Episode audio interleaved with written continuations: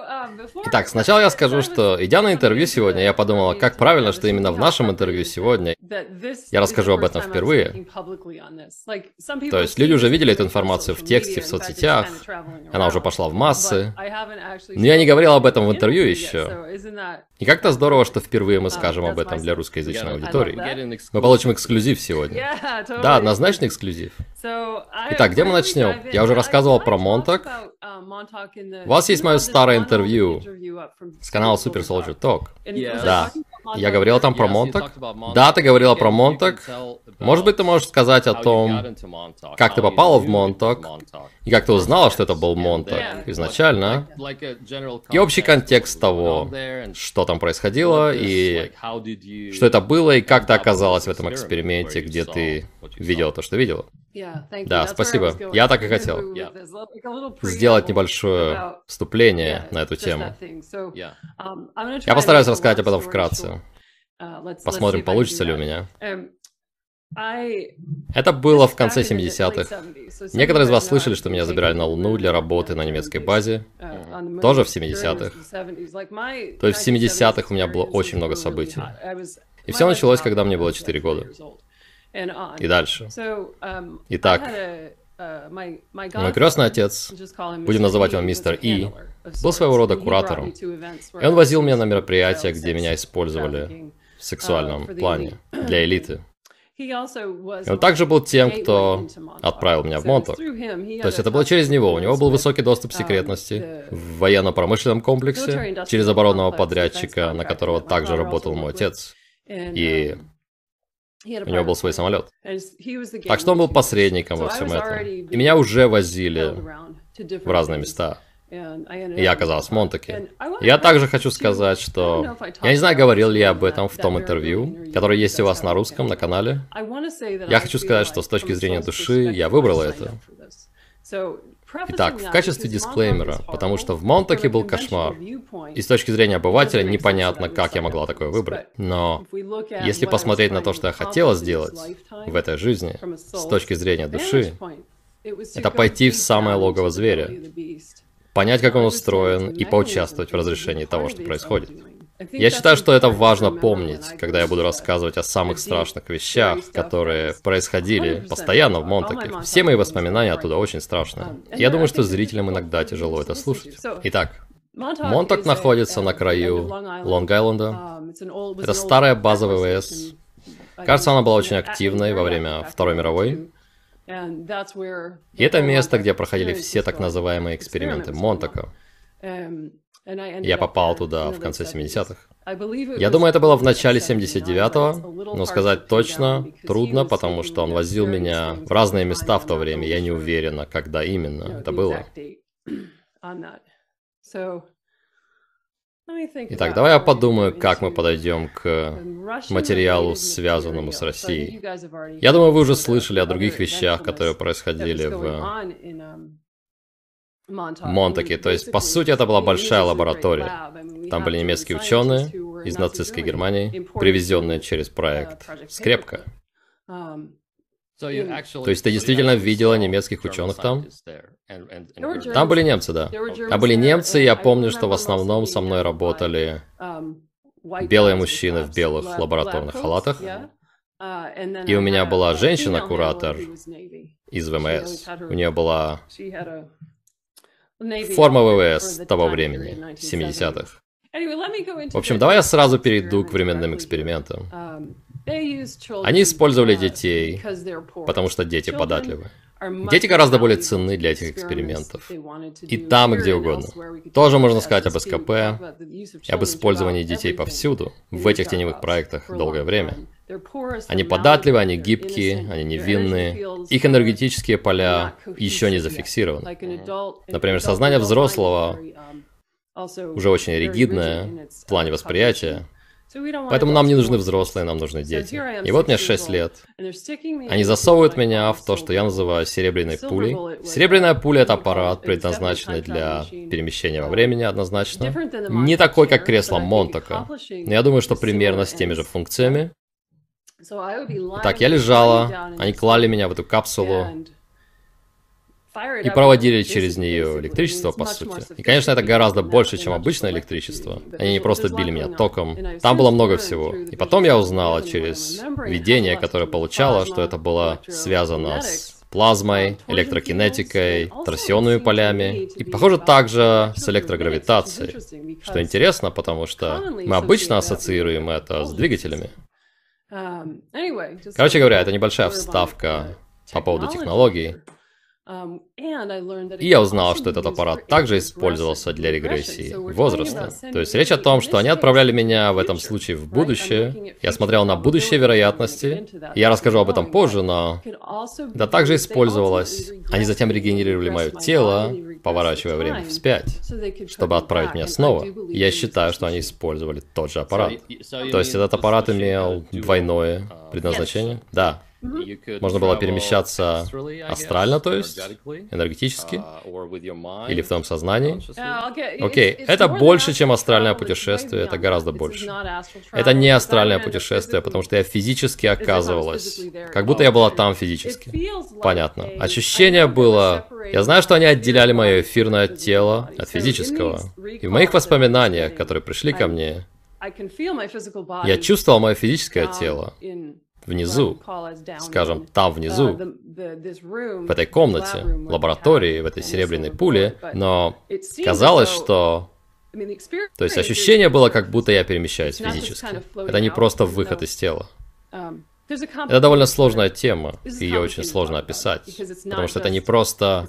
Это не просто физическое, это не просто в сознании. Это был гораздо более сложный процесс работы аппарата. И это также, наверное, был аппарат для пыток.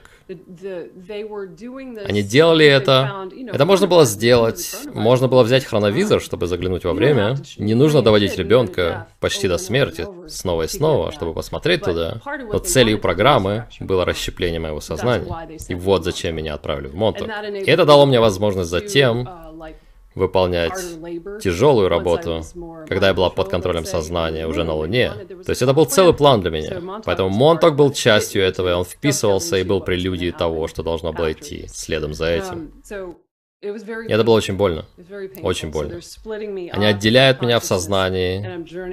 Я улетаю, улетаю, чтобы просматривать будущие вероятности и будущие потенциальности. Мы смотрели на вероятности, связанные с завоеваниями, войной, боевыми действиями, как нам победить, что будет, если мы разыграем такую карту, кто что делает. Давай посмотрим, что делают русские. Да, итак, я хочу сказать немного о том, как это воспоминание пришло ко мне. Я думаю, это будет интересно зрителям, потому что я не старалась узнать это. Я вернула много, у меня много воспоминаний из Монтака, но мне было интересно, и я так и не могла вспомнить, куда же меня отправляли в этой серебряной пуле. Ничего.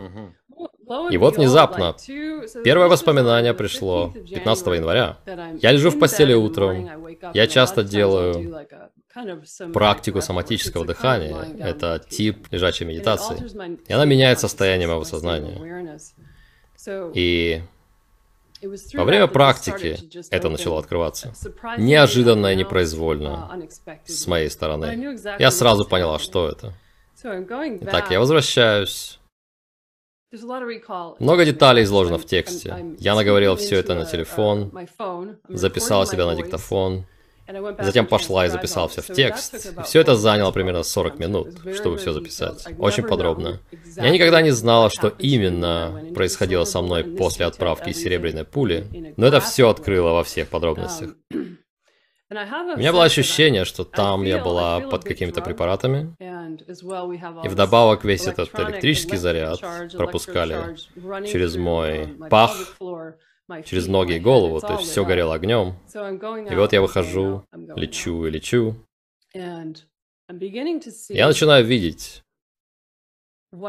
то, что можно назвать... Я не была уверена, я просто видел много экранов, мониторов. Я была в комнате с тусклым светом. Я знаю, что это не США.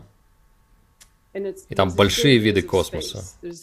Космос, часть это вид космоса, и часть это вид Земли из космоса.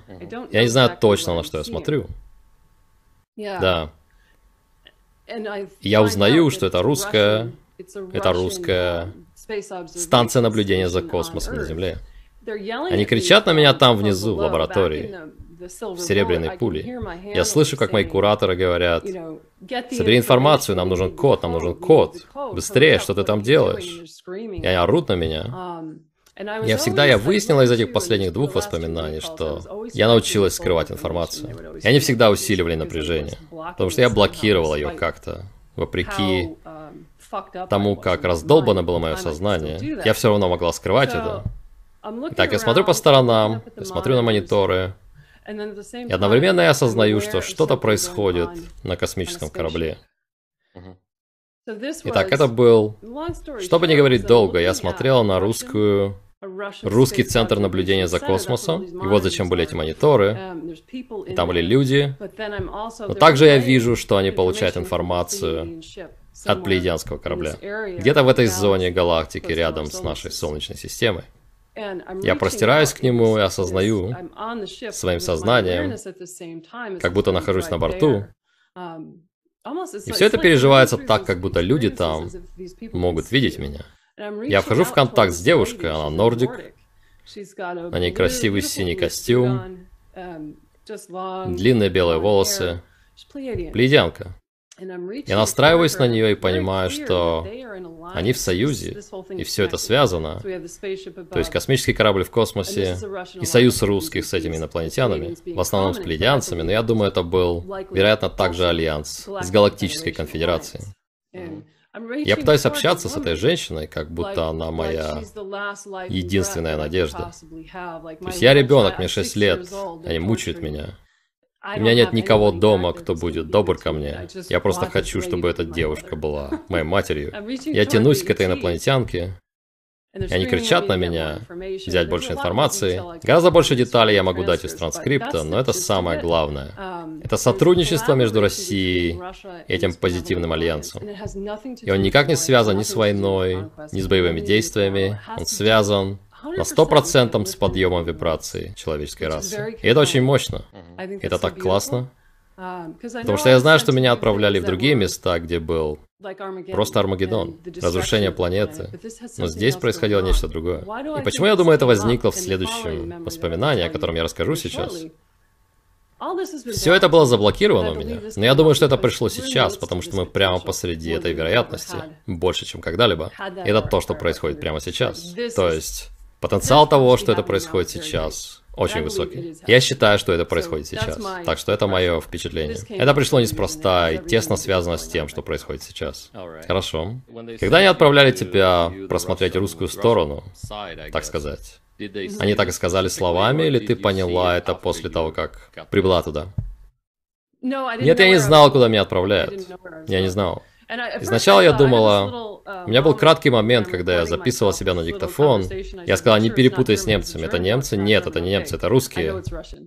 Это точно не была Германия и точно не США. Это был очень... Это знание пришло очень ясно. Это явно было в России. Ты видела людей на этой русской базе? Да, но все было...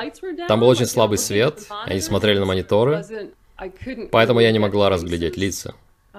Это было очень интересное место. Там много чего происходило, и они смотрели на много чего на этих мониторах. И это то, что я должна была получить.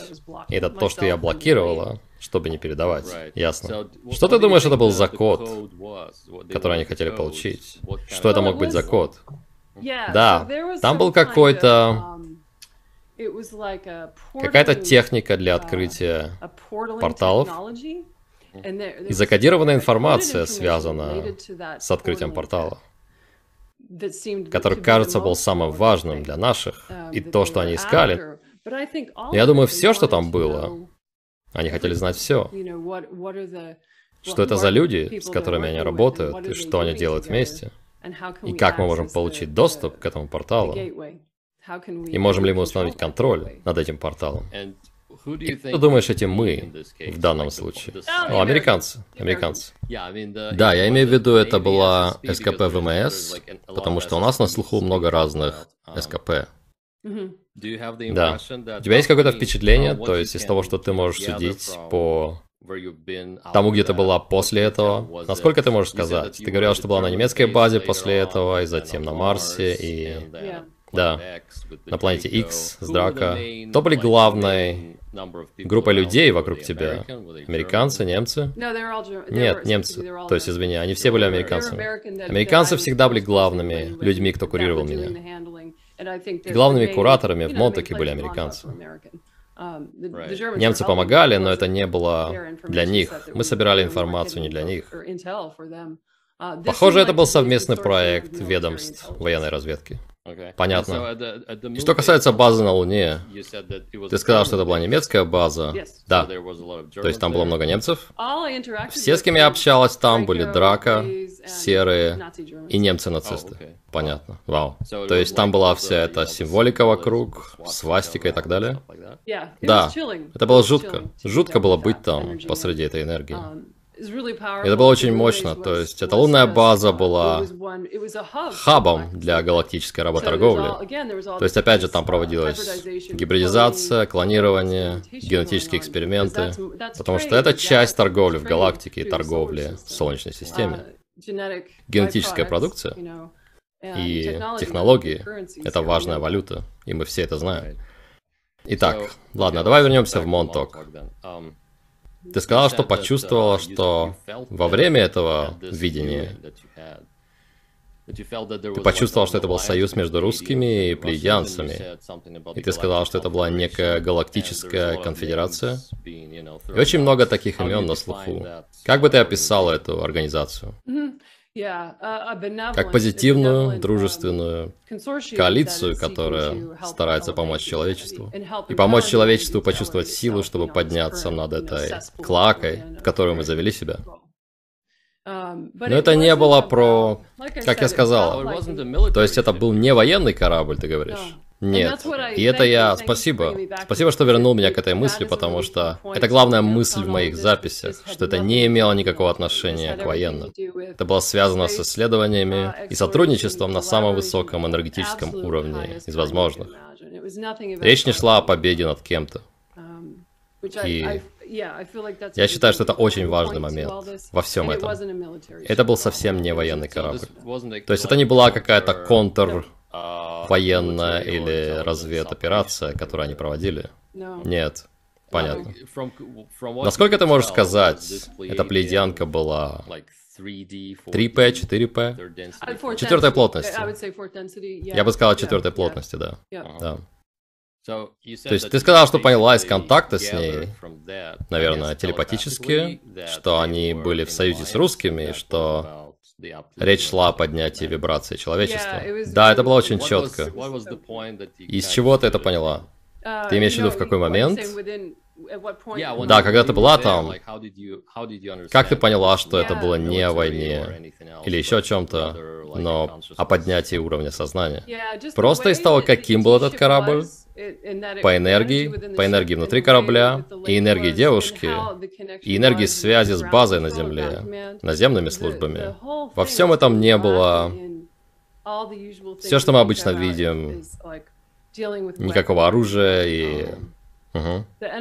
Энергетическая сигнатура была очень мирной. И было открытое пространство, отсутствие контроля. Поэтому я поняла, что это нечто другое.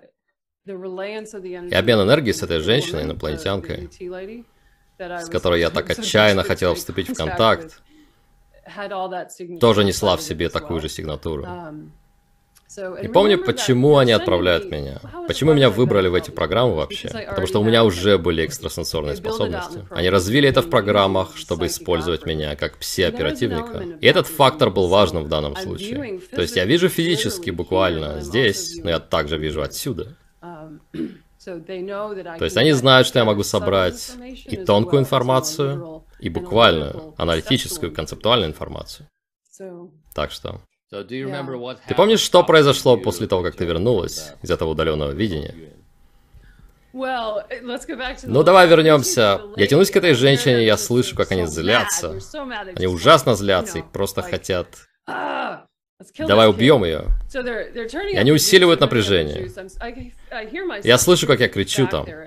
Я научилась... Я думаю, в «Серебряной пуле» я научилась диссоциироваться от боли. Конечно же, мне нужно было выполнить задачу, и меня на это программировали. Они отрубают аппарат и возвращают меня обратно, потому что они не хотят, чтобы я контактировала с ней. Они понимают, что происходит. Они понимают, что я пытаюсь подружиться с этой вот они отрубают все. И надо сказать, что это был околосмертный опыт каждый раз, когда меня или другого ребенка клали в этот гроб, этот гроб в виде серебряной пули. Это доводило нас почти до смерти. И они делали это снова и снова. Итак, они возвращают меня, я без сознания. Они открывают крышку, и это женщина военная, которая была моим непосредственным куратором, женщина из ВМС, у нее была влажная салфетка, и она кладет мне на голову и переводит меня в чувство. Я знаю, что сейчас они снова отправят меня куда-то. То есть передышки не было, это было просто... Конечно, им нужно было регенерировать нас в таком состоянии, потому что мы были... Ты не можешь вернуть ребенка в таком состоянии, потому что тело полностью истерзано. И они либо будут использовать ребенка, пока он не умрет, либо регенерировать его. Ты имеешь в виду тело побито, потому что тебя физически били током, и ты по сути сгораешь? Да, то тело просто разрушается. Тело ребенка или взрослого просто не выдержит таких пыток каждый день. Из-за ударов током? И от всего остального, то есть, это не единственное, что они делают. Они также держат нас в клетках, они сексуально издеваются над нами, и т.д. и т.п. Так что они использовали детей, пока те не погибали. Там просто сжигали тела потом, они бросали их в топку тех, кого можно было расходовать. И нужно прояснить кое-что, что были две категории, взятые из населения. Мы слышим истории о мальчиках из Монтака. И эти дети были беспризорными, бездомными. И эта категория населения, над которой экспериментировали, была расходным материалом. Они погибали, они погибали в программе. Других же, вроде меня, к счастью или к сожалению, затем спасали, чтобы затем передать нас в другую программу. Так что да. Они знали, что отправят меня в СКП, поэтому они не должны были дать мне погибнуть. Ага. Всегда интересно посмотреть на психологию людей, которые все это делают. Скажи, когда я разговаривал с Пенни, она рассказывала мне по сути то же самое, что они просто заходили в столовую и расстреливали детей из пистолета в случайном порядке. Так и было, да. И начинаешь задаваться вопросом, насколько отчаянными они должны быть. Они, похоже, были в полном отчаянии. Не только в плане жестокости к вам, но и то, как они вели себя. Ты сказал, что они кричали, злились все время. То есть, ты думаешь, они тоже были под контролем сознания? Да. Я как раз хотел это сказать. Они были под контролем сознания, они были травмированы. И они просто передавали это дальше. Ты не можешь попасть на такую работу, если твоя человечность не была отключена. И как это достигается? Они должны были сами пережить что-то ужасное, чтобы стать такими. Да, да, именно. Вау. Это должно было передаваться поколениями, потому что это очень сильная генетическая и духовная память, наверное. То есть нужно родиться в такой семье и быть травмированным. И это было в 70-х. Пенни рассказывала, что то же самое происходило с ней в 50-х. То есть мы говорим о поколениях людей с этим психозом, по сути. Да, да. Я размышлял над тем же вопросом по поводу колонии на Marсе. То есть, когда я только начала говорить, я слышал, как кто-то сказал, что колониями управляли психопаты. И сегодня мои воспоминания подтверждают это. Раньше я этого не знал, но это правда. И, конечно, мы спрашиваем, как они, как они создали этих психопатов, чтобы поставить их на эти должности. Um, так что да, я думаю, это очень хороший вопрос. И проследить это до начальной точки. Как ты сказал, где эта uh, генетическая линия людей, которые подвергались контролю сознания, начинается, потому что контроль сознания повсюду, uh, будь то в том, что они делали со мной в «Серебряной пуле», или во многих смыслах нас тоже программируют. Мы живем в травмированном мире, так что... А также фактор диссоциации. Им нужны люди в программах, у которых есть склонность к диссоциации. Так что дети, которых они использовали в экспериментах, в том числе и меня, Да, я однозначно нахожусь в этой категории. Но также люди, которые были, например, моими кураторами, или управляли техникой, или сжигали тела, они должны были быть в состоянии сильной диссоциации, то есть очень фрагментированными. И ты сказал, что устройство «Серебряная пуля» также было аппаратом для возрастной регрессии? Да. Да, когда я начала вспоминать, как работала техника там, это было недавно. Я сказал, твою мать. Они использовали ее для регрессии возраста. Я не знал об этом. И это многое объясняет. Да. Итак, они могут установить ее вперед, чтобы отправить тебя в будущее, или переключить назад, чтобы вернуть твое тело в прошлое. Понятно. И это очень мощно, если посмотреть на это со стороны, не с точки зрения моего субъективного переживания боли и травмы в этом аппарате, то сама эта технология просто потрясающая. Это невероятная технология, и мы говорим, что это уже было у нас в 60-х и 70-х. Представь, что мы могли делать уже тогда. Итак, дети, которые погибали там, люди, которые погибали, они просто пропадали без вести или их оживляли. Ну, как я сказал, некоторых просто сжигали и скармливали другим детям. Извини, это тяжело слушать, я знаю, но а других регенерировали и возвращали. И вот что я имел в виду, когда говорил, что было две категории населения, по крайней мере из того, что я наблюдал. Те, кто был расходным материалом, и те, кого регенерировали и отправляли дальше. Понятно. То есть была группа подопытных кроликов, над которыми они проводили эксперименты, и особо не беспокоились, потому что это был материал, который они использовали, чтобы научиться всему этому. Да, сто процентов. Понятно чтобы протестировать оборудование, все процедуры, которые они делали. Да. И мой опыт во всех этих программах показывает, что это была одна большая лаборатория исследований и разработок. Они были одержимы обучением чему-то новому, и цель оправдывала средства. Итак, возвращаясь к тому, что ты сказала о выборе души и о том, что ты подписалась на это. Да.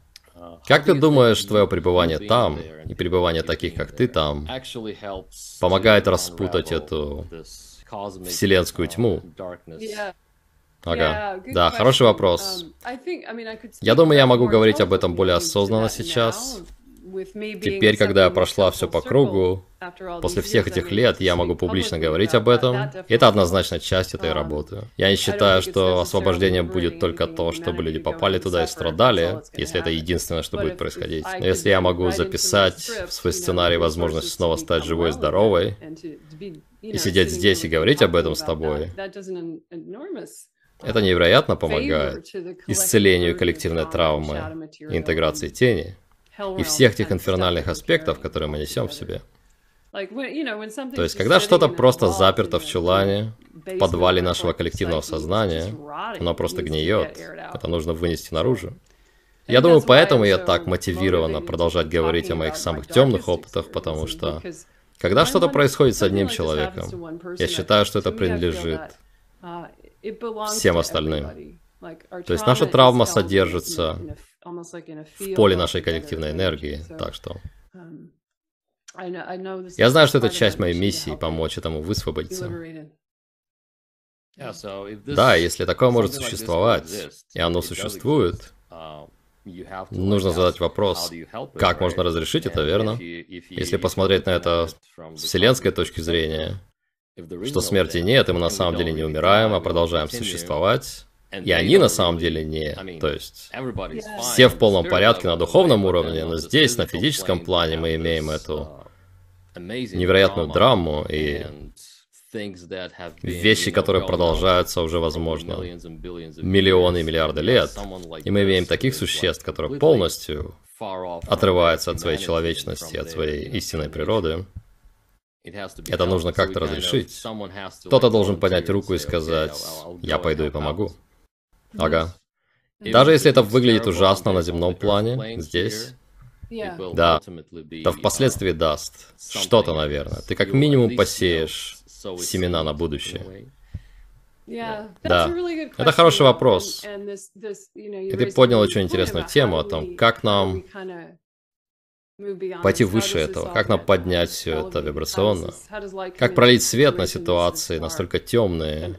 И, наверное, одно из моих секретных оружий, я не знаю, подходящее ли это слово, но это сострадание. На моем пути исцеления я научилась в первую очередь испытывать сострадание к самой себе. Это был первый шаг.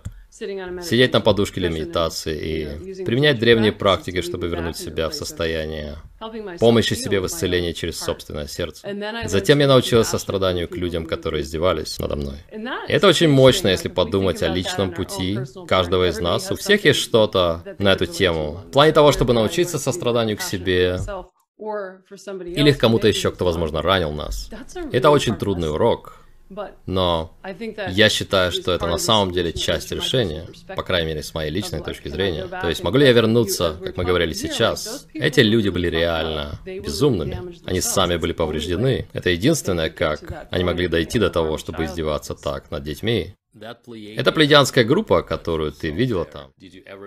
Ты потом когда-нибудь встречалась с ними? Где-то или узнала, кто они были и откуда? Я, кстати, интересно, что ты спросил об этом. Um, На самом деле, всего несколько дней назад, uh, я думаю, потому что я все еще перевариваю это, и это пришло совсем недавно, я почувствовал, как эта плейдианка в этой синей форме или костюме стоит рядом со мной, стоит справа на пять часов от меня, и она сказала что-то вроде «Мы всегда были рядом с тобой». Um, Короче говоря, да, там еще много чего нужно исследовать, но пока только это. Ясно. То есть следим за новостями на эту тему. Mm-hmm. Окей, да, у нас будет повод поговорить еще. Да. Так, была еще одна часть в дополнение к первому воспоминанию. Ровно через неделю после первого, верно? Mm-hmm, mm-hmm. Ага. So То есть первое, о котором я рассказала, пришло 15 января, а это было 22 января. Я делала то же самое. В воскресенье утром я в постели, и вот открывается еще одно воспоминание. То же самое в «Серебряной пуле» меня отправляют в будущее. Um, и здесь было оно начинается с того, что я вижу, как солдаты маршируют на дороге. Это американская армия, на них Обычная форма, блестящие черные ботинки. Там какой-то водоем справа. И фасад кирпичных зданий слева. Я скажу очень кратко. Я вижу, как летит ракета. Я вижу, в эту сторону летит ракета, и в моих записях на диктофоне я называю ее сверхзвуковой. И все замедляется. То есть ощущение, как будто время, как на замедленном видео. Вдруг я вижу, солдаты не вооружены, они ничего не делают, кроме обычной тренировки на дороге. Я вижу, как они все... Знаешь, как когда резко ускоряешься, тебя отбрасывают назад, такой мощной волной, и они как бы отскакивают назад в замедленном движении. Сразу перейду к главному. Я вижу инопланетный корабль, и это плеядянцы. И они связаны с теми, которых я описала в предыдущем воспоминании, с этим союзом русских и инопланетян. То есть это был удар, потенциальный ракетный удар по американской военной базе. Я думаю, это было не на территории США. Инопланетяне прилетают и перехватывают эту ракету. Они перехватывают детонацию ракеты, и ракета, похоже, не достигает цели не долетает до Земли. Но что удивительно здесь, это инопланетяне прилетают и показывают себя всем среди бела дня. Солдаты смотрят вверх, и вот что так поразило меня. Они смотрят вверх, и они как будто видят ангелов или Бога, то есть они вообще не боятся того, что они видят, они приветствуют это, и некоторые из них плачут. Да, там был командир, афроамериканец, я вижу, как он плачет. И это самое главное, то есть инопланетяне перехватывают ракету, показывают себя среди бела дня, и это все меняет. То есть это то, чего мир никогда не видел. То есть это была еще одна вероятная временная линия, которую я просматривала в 70-х в Монтаке. Вау. Ты знаешь точное время или год, когда это может быть? Когда эта вероятность может осуществиться? Да. Это было сейчас. Эта вероятность существует сейчас, так как никогда. И поэтому я думаю, я вернул это воспоминание сейчас. Окей, okay, то есть это как вероятная временная линия. Да. И знаешь, мы можем поговорить об этом аспекте, о просмотре вероятности будущего, но также есть то, что происходит, когда мы направляем свое коллективное внимание на то, чтобы манифестировать эти вероятности. Мне интересно, поэтому ли я вспоминаю все это сейчас так сильно. Может ли это произойти сейчас? Мы с тобой говорили до этого, что мы все слышали разные прогнозы. И может ли такое произойти? Я думаю, что может, потому что мы сейчас в критической ситуации. То есть ракета летела с российской стороны, ты говоришь? Но это неизвестно, это могла быть операция под ложным флагом. Угу. Да, верно. Um, это моя догадка. Я не хочу замешивать сюда мои личные выводы. Um, Я не на сто процентов уверен, откуда она летела, но это точно был удар по американской базе. Um, То есть это еще одно воспоминание о миссии, в которой они тебя отправляли. Да, сто процентов. Это был другой эксперимент и другое удаленное видение. Да. И вот что интересно. Я знаю теперь, что я прошла серебряную пулю для просмотра разных вероятностей около 200 раз, я думаю. И у меня было еще одно воспоминание сегодня утром. Um, я не готов делиться им, но будет больше. Очень интересно, как все это um, активизировалось сейчас.